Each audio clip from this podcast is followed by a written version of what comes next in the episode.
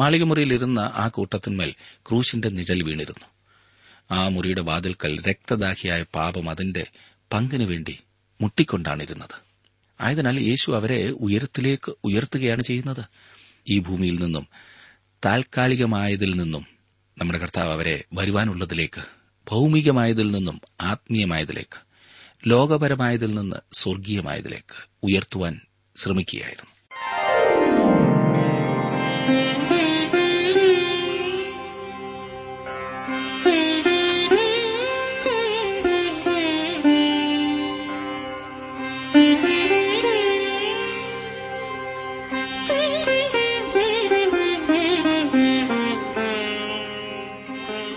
T W ആറിന്റെ വേദപഠന class ആരംഭിക്കുകയാണ്. ജീവസന്ദേശം.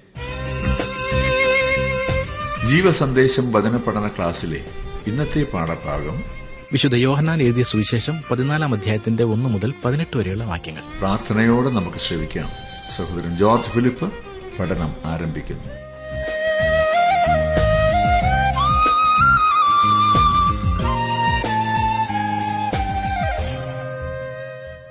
ഹൃദയം കലങ്ങിയിരിക്കുന്ന ഒരു വ്യക്തിയാണോ താങ്കൾ? മുൻപോട്ട് നോക്കി ആകെ വ്യാകുലപ്പെട്ടിരിക്കുന്ന അവസ്ഥ. ഇന്നിനിയും എങ്ങനെ കാര്യങ്ങളൊക്കെ നടത്തും? ഇന്നാർക്ക് കൊടുക്കുവാനുള്ള രൂപ കൊടുക്കാമെന്ന് പറഞ്ഞ അവസാന തീയതി ഇന്നാണ്. അതെ എന്തെല്ലാം പ്രശ്നങ്ങൾ? മകളുടെ കാര്യമൊന്നുമായില്ല ആരോട് പറയുവാനാണ്. അതേ സുഹൃത്തെ ഹൃദയം കലക്കുന്ന ഓരായിരം ചിന്തകളില്ലേ? എന്നാൽ ഈ പ്രശ്നങ്ങളുടെ മധ്യത്തിലും ഹൃദയം കലങ്ങാതിരിക്കുവാനുള്ള മാർഗം എന്താണെന്ന് താങ്കൾക്കറിയാമോ? അതെ യഥാർത്ഥമായ മാർഗം. തകർക്കുന്ന ചിന്തകളുടെ മധ്യത്തിൽ താങ്കളെ താങ്ങി എഴുന്നേൽപ്പിക്കുവാൻ ശക്തിയുള്ള കരങ്ങൾ അത് ദർശിക്കുവാൻ താങ്കളെ സഹായിക്കുന്ന ഒരു വ്യക്തിയെ പരിചയപ്പെടുത്താം. വിശുദ്ധ യോഹനാന്റെ സുവിശേഷത്തിലെ ഏറ്റവും ശ്രദ്ധേയമായ ഭാഗത്തേക്കാണ് നാം വന്നിരിക്കുന്നതെന്ന് കഴിഞ്ഞ ദിവസത്തെ പഠനത്തിൽ നിന്നും നിങ്ങൾക്ക് മനസ്സിലായല്ലോ. പതിമൂന്നാം അധ്യായം നാം ചിന്തിച്ചു. പതിമൂന്നാം അധ്യായത്തിൽ ശിമോൻ പത്രോസിനോട് നമ്മുടെ കർത്താവ് പറയുവാൻ ആരംഭിച്ചതിന്റെ തുടർച്ചയാണ് പതിനാലാം അധ്യായത്തിൽ നാം കാണുന്നത്. യേശുവിന് വേണ്ടി തന്റെ ജീവനെ വെച്ചുകൊടുപ്പാൻ പത്രോസ് തയ്യാറാണെന്ന് പറഞ്ഞു കഴിഞ്ഞതേയുള്ളൂ. എന്നാൽ അതിന് മറുപടിയായി യേശു അവനോട് പറഞ്ഞത് കോഴി കൂകുന്നതിനു മുമ്പ് അവൻ മൂന്ന് വട്ടം കർത്താവിനെ തള്ളിപ്പറയുമെന്നാണ്. ആ ദിവസം കാലത്ത് കോഴി കൂകുന്നതിനു മുമ്പ് ശിമോൻ പത്രോസ് മൂന്ന് പ്രാവശ്യം കർത്താവിനെ തള്ളിപ്പറഞ്ഞതായി നാം കാണുന്നതത്രേ. എന്നിട്ടും നമ്മുടെ കർത്താവ് ശിമോൻ പത്രോസിനോട് സംസാരിക്കുകയും ആ തള്ളിപ്പറച്ചിലിന്റെ ഇരുണ്ട രാത്രിയിൽ പത്രോസിനെ ദൈവവുമായുള്ള നല്ല ബന്ധത്തിലേക്ക് തിരിച്ചു കൊണ്ടുവരുന്നതിന് ശ്രമിക്കുന്നതായും ഈ പതിനാലാം അധ്യായത്തിൽ നാം കാണുന്നു. പത്രോസിനെ ആശ്വസിപ്പിക്കുന്നതിനാണ് ഇത് നൽകിയിരിക്കുന്നത്. ആ ദിവസം മുതൽ ഇന്നോളം ആയിരക്കണക്കിന് ആളുകളെ ആശ്വസിപ്പിക്കുന്ന ഒരു അധ്യായമാണ് യോഹനാന്റെ സുവിശേഷം പതിനാലാം അധ്യായം. അതിന്റെ ഒന്നാം വാക്യം തന്നെ ഒന്ന് ശ്രദ്ധിച്ചാട്ടെ നിങ്ങളുടെ ഹൃദയം കലങ്ങിപ്പോകരുത്. ദൈവത്തിൽ വിശ്വസിപ്പീൻ എന്നിലും വിശ്വസിപ്പീൻ. ലോകത്തെങ്ങുമുള്ള ജനങ്ങൾ ഈ നിമിഷത്തിൽ ആശ്വാസം അന്വേഷിക്കുകയാണ്. അവരുടെ ഹൃദയങ്ങളിൽ സമാധാനം കണ്ടെത്തുവാൻ അവർ ആഗ്രഹിക്കുന്നു. യേശുവിന് മാത്രമേ ആ സമാധാനവും ആശ്വാസവും നൽകുവാൻ കഴിയുകയുള്ളൂ സുഹൃത്തെ. അതിനുള്ള അടിസ്ഥാനം എന്താകുന്നു എന്ന് യേശു ഇവിടെ പറയുന്നു. ദൈവത്തിൽ വിശ്വസിപ്പീൻ. എന്നിലും വിശ്വസിപ്പീൻ. ഇതൊരു കൽപ്പനയായി കൂടി കണക്കാക്കാവുന്നതാണ്. ദൈവത്തിൽ വിശ്വസിപ്പീൻ എന്നിലും വിശ്വസിപ്പീൻ. വിശ്വസിക്കുക എന്ന് പറയുമ്പോൾ അത് ക്രിയാത്മകമായ വിശ്വാസവും ആശ്രയവും ആയിരിക്കണം.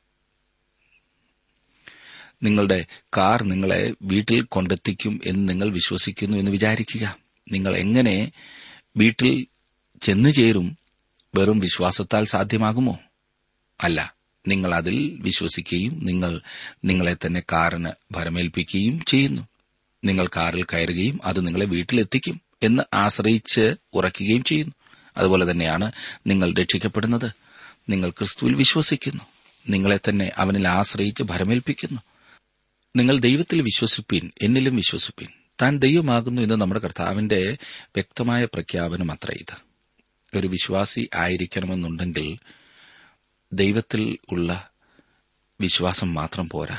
താങ്കൾക്ക് ക്രിസ്തുവിൽ വ്യക്തിപരമായ വിശ്വാസവും ആശ്രയവും ആവശ്യമത്രേ. എന്റെ പിതാവിന്റെ ഭവനത്തിൽ അനേകം വാസസ്ഥലങ്ങളുണ്ട്. ഇല്ലെങ്കിൽ ഞാൻ നിങ്ങളോട് പറയുമായിരുന്നു ഞാൻ നിങ്ങൾക്ക് സ്ഥലം ഒരുക്കുവാൻ പോകുന്നു എന്ന് രണ്ടാം വാക്യത്തിൽ നാം കാണുന്നു. ഒന്നാമതായി പിതാവിന്റെ ഭവനം എന്താകുന്നു എന്ന് നമുക്ക് നോക്കാം. പിതാവിന്റെ ഭവനം ഇന്ന് ഞാനും നിങ്ങളും പാർക്കുന്ന വിശാലമായ ഈ പ്രപഞ്ചമാണ്. ഗ്രഹങ്ങളിൽ ഏറ്റവും ചെറിയ ഒന്നിലാണ് നാം ജീവിക്കുന്നത്. നാം ഈ അന്തരീക്ഷത്തിൽ ഒരു ചെറിയ പൊട്ടു മാത്രമാണ്.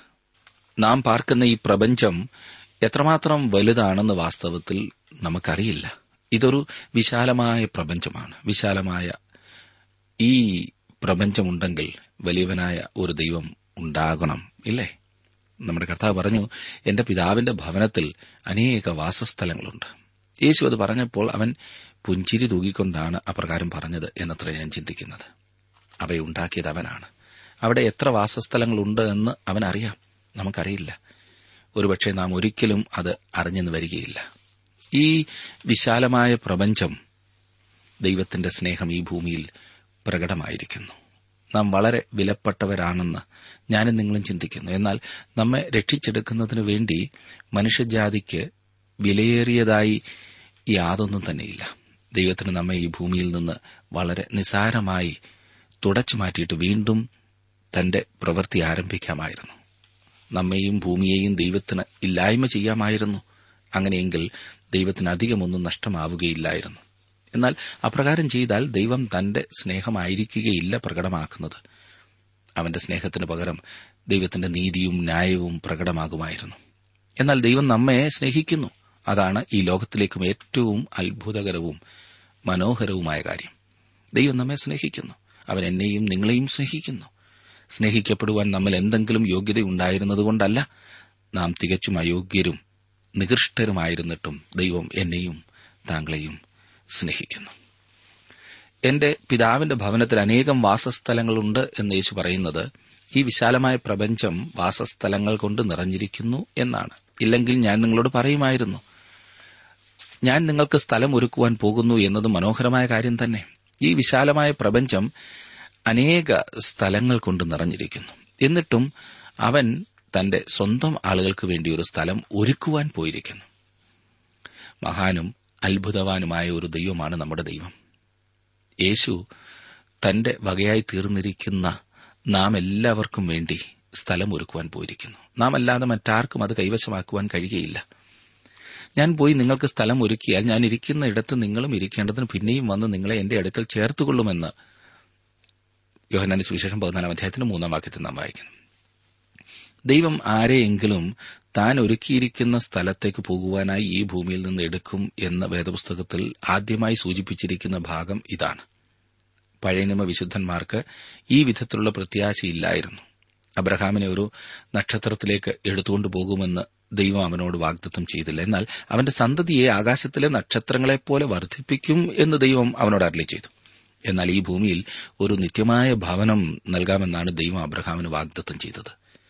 സമാധാനവും നീതിയും വസിക്കുന്ന ഒരു രാജ്യം ഈ ഭൂമിയിൽ സ്ഥാപിതമാകും എന്നതായിരുന്നു പഴയ നിയമപ്രത്യാശ.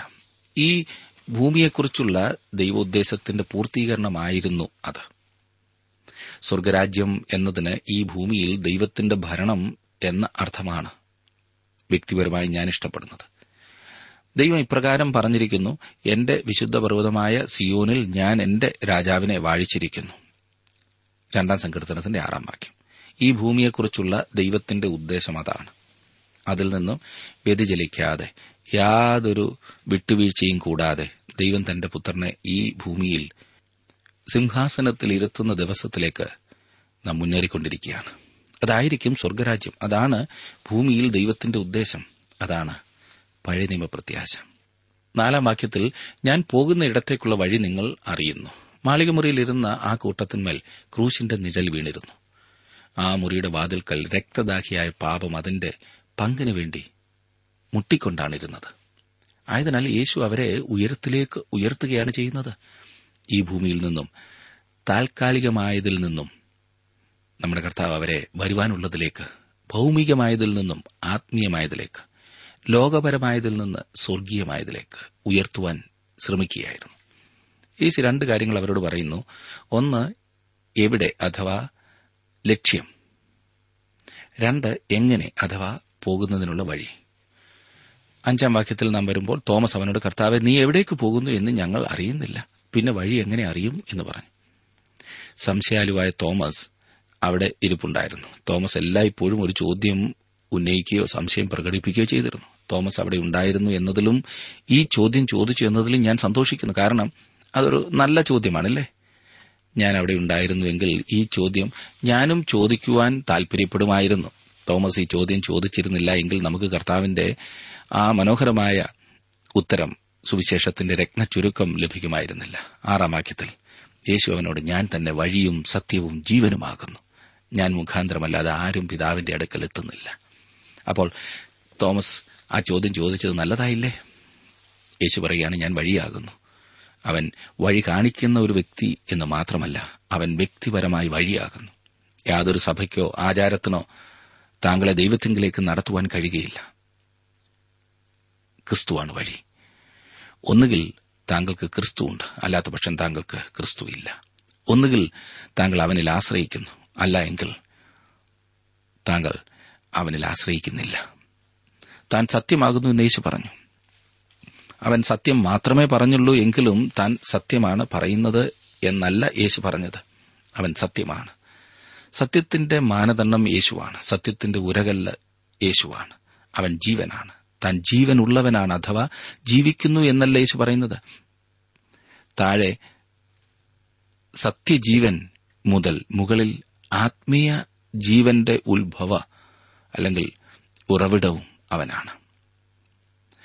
കർത്താവ് പറയുന്നത് ഞാൻ മുഖാന്തരമല്ലാതെ ആരും പിതാവിന്റെ അടുക്കൽ എത്തുന്നില്ല. ദൈവത്തെങ്കിലേക്കുള്ള ഏക വഴി തന്നിൽ കൂടി മാത്രമാണെന്ന് യേശു പറയുന്നു. മറ്റെല്ലാ മതസമ്പ്രദായങ്ങൾക്കും ഇസങ്ങൾക്കും വഴിമുട്ടുന്ന വിധത്തിലാണ് ക്രിസ്തുവിന്റെ ഈ പ്രസ്താവന. അവിടുന്ന് പറയുന്നത് ദൈവത്തെങ്കിലേക്കുള്ള ഒരേ ഒരു വഴി താൻ മാത്രമാകുന്നു. ഞാൻ വഴി കാണിക്കുന്നു എന്നോ എനിക്ക് വഴി അറിയാമെന്നോ അല്ല ഞാനാണ് വഴി. അനേക വഴികളിൽ ഒന്നല്ല പിതാവെങ്കിലേക്കുള്ള ഏക വഴിയാണവൻ. മനുഷ്യന് ദൈവത്തെ പ്രാപിക്കുവാനുള്ള വഴി ക്രിസ്തു മാത്രമാണ്. മത മതസഹിഷ്ണുതയ്ക്ക് ചെവി കൊടുക്കുന്ന കാതുകൾക്ക് ഇത് അരോചകമാണെന്ന് എനിക്കറിയാം. എന്തൊരു സങ്കുചിതമായ ചിന്താഗതിയില്ലേ? ഒരുതരം മതഭ്രാന്ത്. ഒരാൾ എന്നോട് പറഞ്ഞു ഇതുപോലുള്ള കടുംപിടുത്തങ്ങൾ ഉള്ളതിനാൽ അയാൾക്ക് ബൈബിൾ ഇഷ്ടമല്ല പോലും. എന്തൊരു സങ്കുചിതമായ ചിന്താഗതികൾ. പ്രത്യേകിച്ചും ദൈവത്തിങ്കിലേക്കുള്ള ഒരേ ഒരു വഴി ക്രിസ്തു മാത്രമാണെന്നൊക്കെ പറയുന്നത് കടുംപിടുത്തമാണെന്ന് തന്നെ ഞാനും സമ്മതിച്ചു. എന്നാൽ സത്യത്തിന്റെ ഒരു സ്വഭാവമാണ് ഈ കടുംപിടുത്തമില്ലേ? സത്യം ഒന്ന് മുറുകെ പിടിച്ചിരിക്കും എപ്പോഴും. എനിക്കൊരു ടീച്ചർ ഉണ്ടായിരുന്നു. അവർ ഭയങ്കര കടുംപിടുത്തക്കാരിയായിരുന്നു. ഞാൻ കണ്ടിട്ടുള്ളതിലേക്കും അധികം സങ്കുചിത മനോഭാവക്കാരി. അവർ പറയുകയാണ് രണ്ടേ അധികം രണ്ടേ സമം നാല് എന്ന്. അത് ഏത് സാധനമാണെങ്കിലും മാങ്ങ തേങ്ങ പശു രൂപ എന്നുവേണ്ട എല്ലാം രണ്ടും രണ്ടും നാല്. അവരെപ്പോലെ കടുംപിടുത്തക്കാരി വേറെയുണ്ടോ? എന്നാൽ ഞാൻ അങ്ങ് അമേരിക്കയിൽ നിന്ന് വന്ന ഒരാളോട് ചോദിച്ചു അവിടെ വ്യത്യാസമുണ്ടോ എന്ന്? അവർ ശാസ്ത്രീയമായി വളരെ മുൻപിലാണെന്നല്ലേ പറയുന്നത്. എന്നാൽ അവിടെയും രണ്ടേ അധികം രണ്ടേ സമം നാല്. ഇതും അതുപോലെയാണോ എന്ന് ചോദിച്ചാൽ സത്യം എപ്പോഴും ഒരുപോലെ ആയിരിക്കുമല്ലോ. ഞാൻ വീണ്ടും പറയട്ടെ സത്യത്തിന്റെ ഒരു സ്വഭാവമാണ് ഈ വിട്ടുവീഴ്ചയില്ലായ്മ. നിങ്ങൾക്ക് നൂറ് വഴികൾ പറഞ്ഞിട്ട് അതിൽ കൂടി എല്ലാം ദൈവത്തിങ്കിൽ എത്താമെന്ന് ചിന്തിക്കരുത്. രണ്ട് വഴികൾ പോലുമില്ല. ഒന്നേ ഒന്ന്. കർത്താവായ യേശുക്രിസ്തു മാത്രം. ഈ കടുംപിടുത്തങ്ങളെല്ലാം സത്യമാകണമെന്നില്ല. പല അജ്ഞതയും മനുഷ്യർ മുറുകെ പിടിക്കാറുണ്ട്. എന്നാൽ അത് പെട്ടെന്ന് വെളിപ്പെടും. പല സിദ്ധാന്തങ്ങളും അങ്ങനെ പൊളിഞ്ഞിരിക്കുകയാണല്ലോ. എന്തായിരുന്നാൽ തന്നെ സത്യം കർശനമായിരിക്കേണ്ടതാണ്. എവിടേക്കെങ്കിലും പോകുവാനുള്ള വഴി ഞാൻ ആരോടെങ്കിലും ആരായുമ്പോൾ അവിടെ എത്തുവാനുള്ള മാർഗം ശരിയായി അറിയാൻ പാടില്ലാത്ത ഒരാളിൽ നിന്നുള്ള നിർദ്ദേശം ഞാൻ ആഗ്രഹിക്കുന്നില്ല. എവിടെയാണ് ഞാൻ തിരിയേണ്ടത്? എത്ര ദൂരം ഞാൻ നടന്നു പോകണം എന്നെല്ലാം നിശ്ചയമുള്ളവരോട് ആണ് ഞാൻ നിർദ്ദേശം ആവശ്യപ്പെടുന്നത്. അതാണ് എനിക്ക് വേണ്ടത്. ആ സ്ഥലത്ത് പരിചയമുള്ള ആളെ തന്നെ ഞാൻ കണ്ടുപിടിക്കും. താങ്കളും അങ്ങനെയല്ല ചെയ്യാറ്? ആയിരത്തി തൊള്ളായിരത്തിലധികം വർഷങ്ങളായി കോടിക്കണക്കിന് ജനങ്ങൾ ഞാൻ തന്നെ വഴിയാകുന്നു എന്ന യേശുവിന്റെ പ്രസ്താവനയുടെ അടിസ്ഥാനത്തിൽ ക്രിസ്തുവിങ്കിലേക്ക് വന്നിട്ടുണ്ട്. അത് ശരിയാകുന്നു എന്ന് അവർ അനുഭവിച്ചറിയുകയും അതവരെ സ്വർഗത്തിലേക്ക് നയിക്കുകയും ചെയ്യുന്നു. എന്നെ ശ്രദ്ധിച്ചുകൊണ്ടിരിക്കുന്ന പ്രിയ സുഹൃത്തെ താങ്കൾ എന്തുകൊണ്ട് ഈ വഴിയൊന്നും ശ്രമിച്ചു നോക്കുന്നില്ല? ഒരിക്കലും ഒരു കള്ളവും പറഞ്ഞിട്ടില്ലാത്ത വിശുദ്ധമായി മാത്രം ജീവിച്ച ദൈവപുത്രനായി യേശു പറയുന്നത് ഞാൻ മുഖാന്തരമല്ലാതെ ആർക്കും പിതാവായ ദൈവത്തിന്റെ അടുക്കൽ ചെല്ലുവാൻ കഴിയുകയില്ല എന്നത്രേ. മോശം പ്രാപിക്കുവാനുള്ള ഒരേ ഒരു മാർഗം ക്രിസ്തുവിൽ വിശ്വസിക്കുകയാണ്. അവനിൽ വിശ്വസിച്ച് രക്ഷ ഉറപ്പാക്കുക. ഏഴും എട്ടും വാക്യങ്ങളിൽ ഫിലിപ്പോസ് ഒരു ചോദ്യം ചോദിക്കുന്നതായി നാം കാണുന്നു. നിങ്ങൾ എന്നെ അറിഞ്ഞുവെങ്കിൽ എന്റെ പിതാവിനെയും അറിയുമായിരുന്നു. ഇന്നു മുതൽ നിങ്ങൾ അവനെ അറിയുന്നു. അവനെ കണ്ടുമിരിക്കുന്നു എന്ന് പറഞ്ഞു. ഫിലിപ്പോസ് അവനോട് കർത്താവെ പിതാവിനെ ഞങ്ങൾക്ക് കാണിച്ചു തരണമേ? എന്നാൽ ഞങ്ങൾക്ക് മതി എന്ന് പറഞ്ഞു. ഫിലിപ്പോസ് ശാന്തനായ ഒരു വ്യക്തിയായിരുന്നു. പത്രോസിൽ നിന്നും തികച്ചും വ്യത്യസ്തമായ സ്വഭാവമായിരുന്നു ഫിലിപ്പോസിനുണ്ടായിരുന്നത്. ഫിലിപ്പോസ് വളരെ വിരളമായിട്ടേ സംസാരിച്ചിരുന്നുള്ളൂ.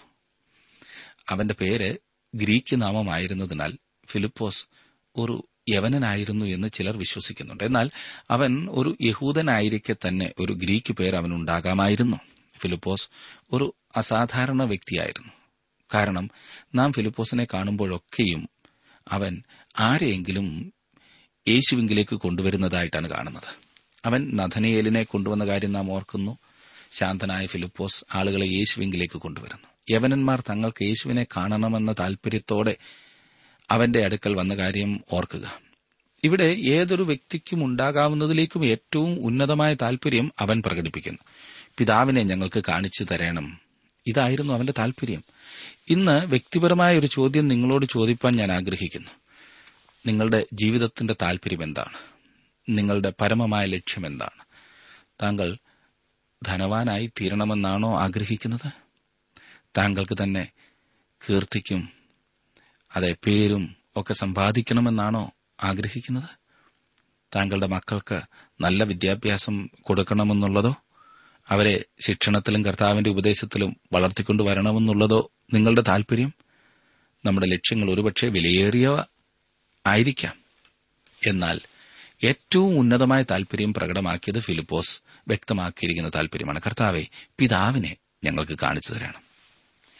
അതിന് യേശു അവനോട് പറഞ്ഞത് ഞാൻ ഇത്രകാലം നിങ്ങളോടുകൂടി ഇരുന്നിട്ടും നീ എന്നെ അറിയുന്നില്ലയോ ഫിലിപ്പോസെ?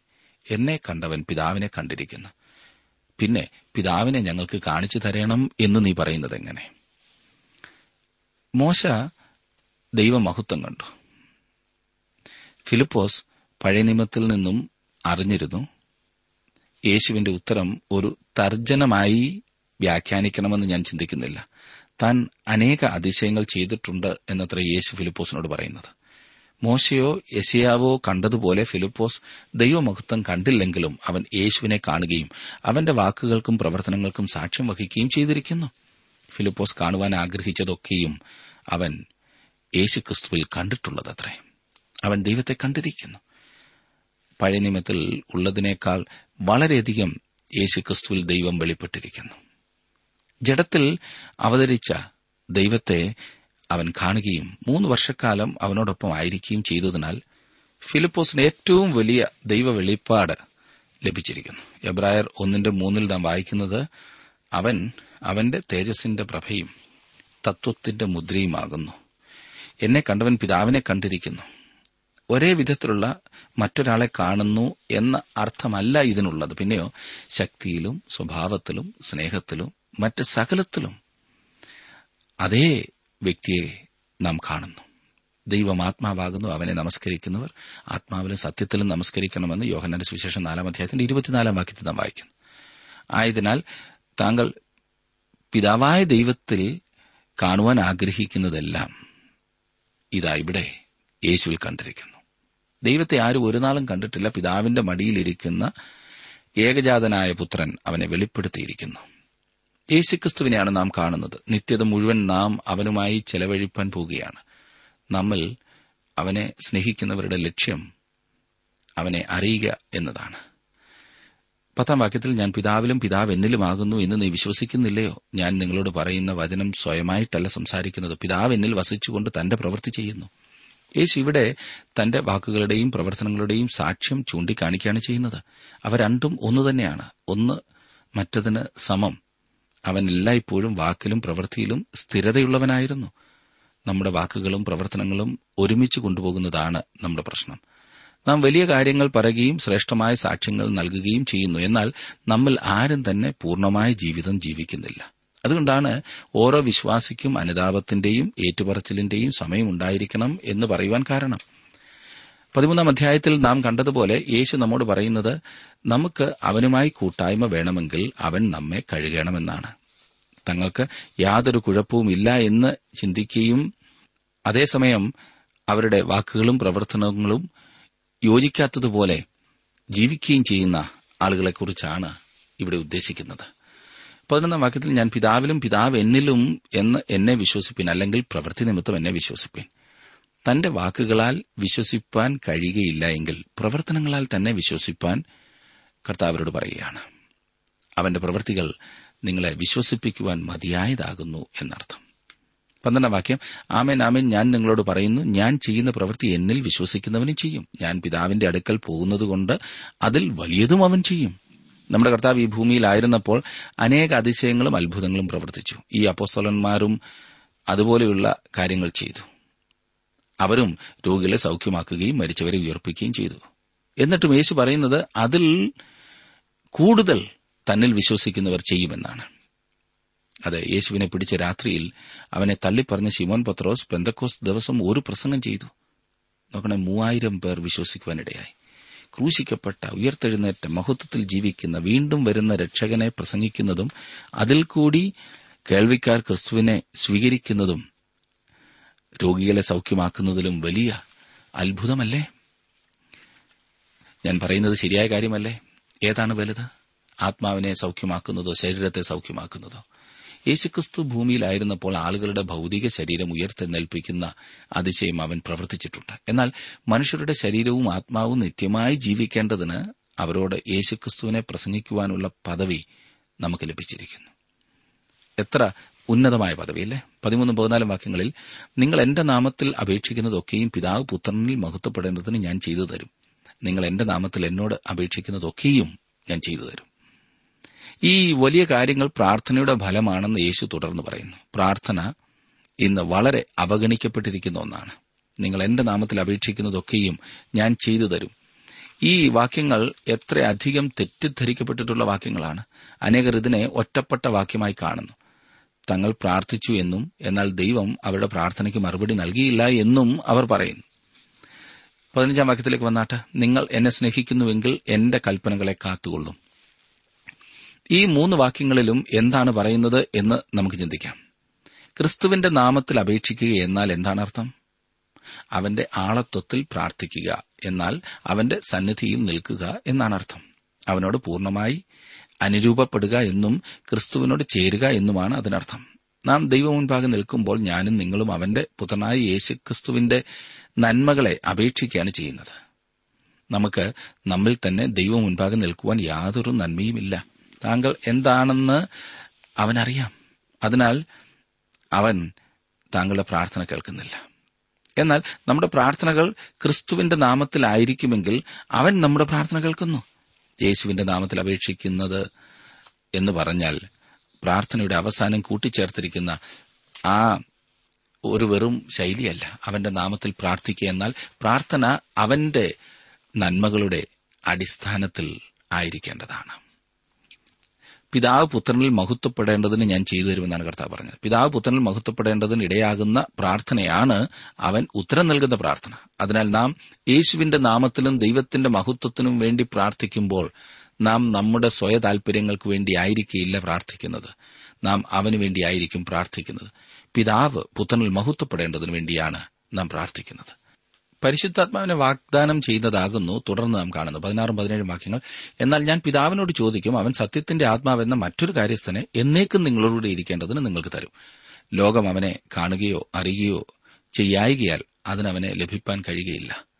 നിങ്ങളോ അവൻ നിങ്ങളോടുകൂടെ വസിക്കുകയും നിങ്ങളിൽ ഇരിക്കുകയും ചെയ്യുന്നതുകൊണ്ട് അവനെ അറിയുന്നു. നാം ജീവിക്കുന്ന ഈ കാലഘട്ടത്തിന്റെ വിശേഷതയാണിത്. പെന്തക്കോസ്തിന് മുമ്പ് തന്നെ പരിശുദ്ധാത്മാവ് ഇവിടെ ഭൂമിയിൽ ഉണ്ടായിരുന്നു എന്നാൽ പെന്തക്കോസ് ദിവസം അവൻ വിശ്വാസികളിൽ അധിവസിക്കുവാനായി വന്നു. അതായിരുന്നു പുതിയതായിട്ടുള്ള കാര്യം. അതെ പരിശുദ്ധാത്മാവ് എന്നത് അവനെ വിശദമാക്കുന്നു. എന്നാൽ ആശ്വാസപ്രദൻ അഥവാ കാര്യസ്ഥൻ എന്നാണ് അവന്റെ പേര്.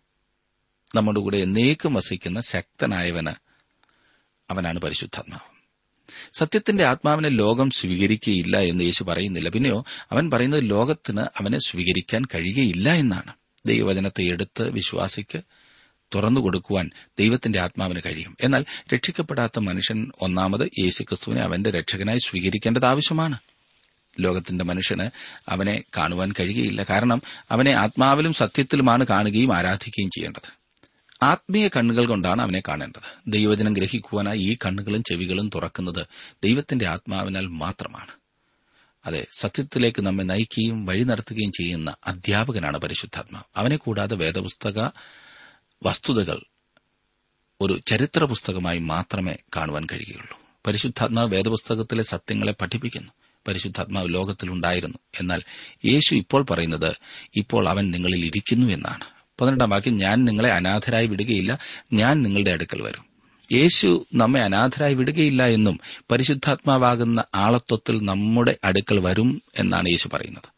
അവൻ നമ്മോടുകൂടെ ഇരിക്കുന്നവനാണ്.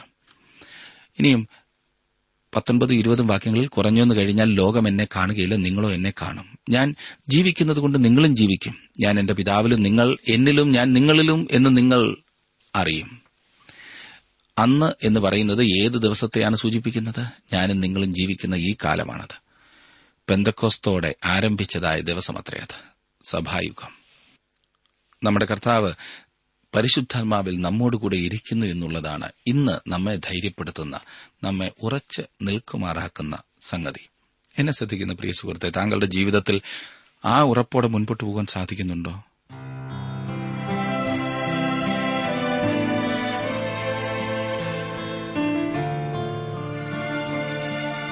ഇന്നത്തെ ജീവസന്ദേശ പഠന ക്ലാസ്സിലൂടെ ഞങ്ങളെ ശ്രദ്ധിച്ച എല്ലാ പ്രിയ ശ്രോതാക്കളോടുമുള്ള നന്ദിയെ അറിയിക്കട്ടെ.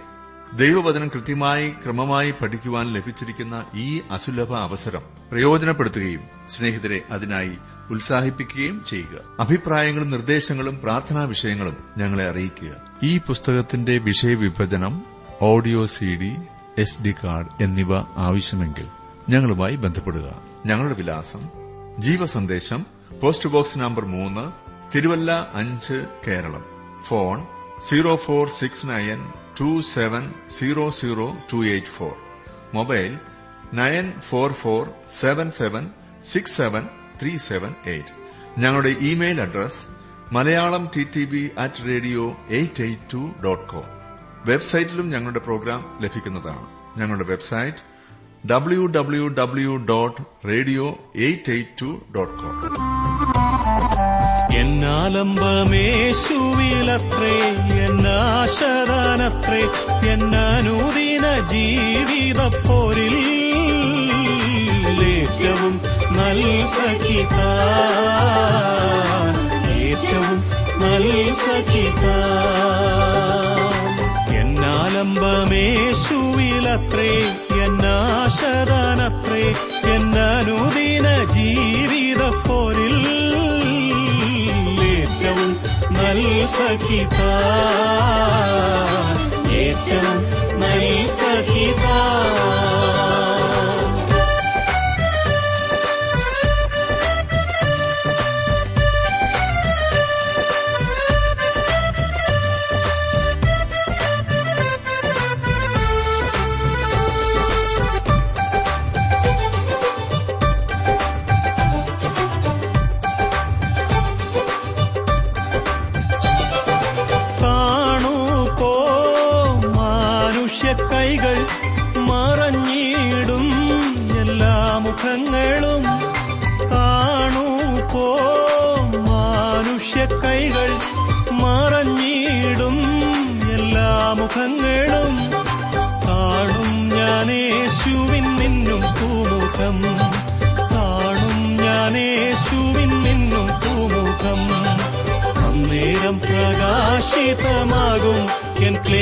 ക്ലേശങ്ങൾ മാറും.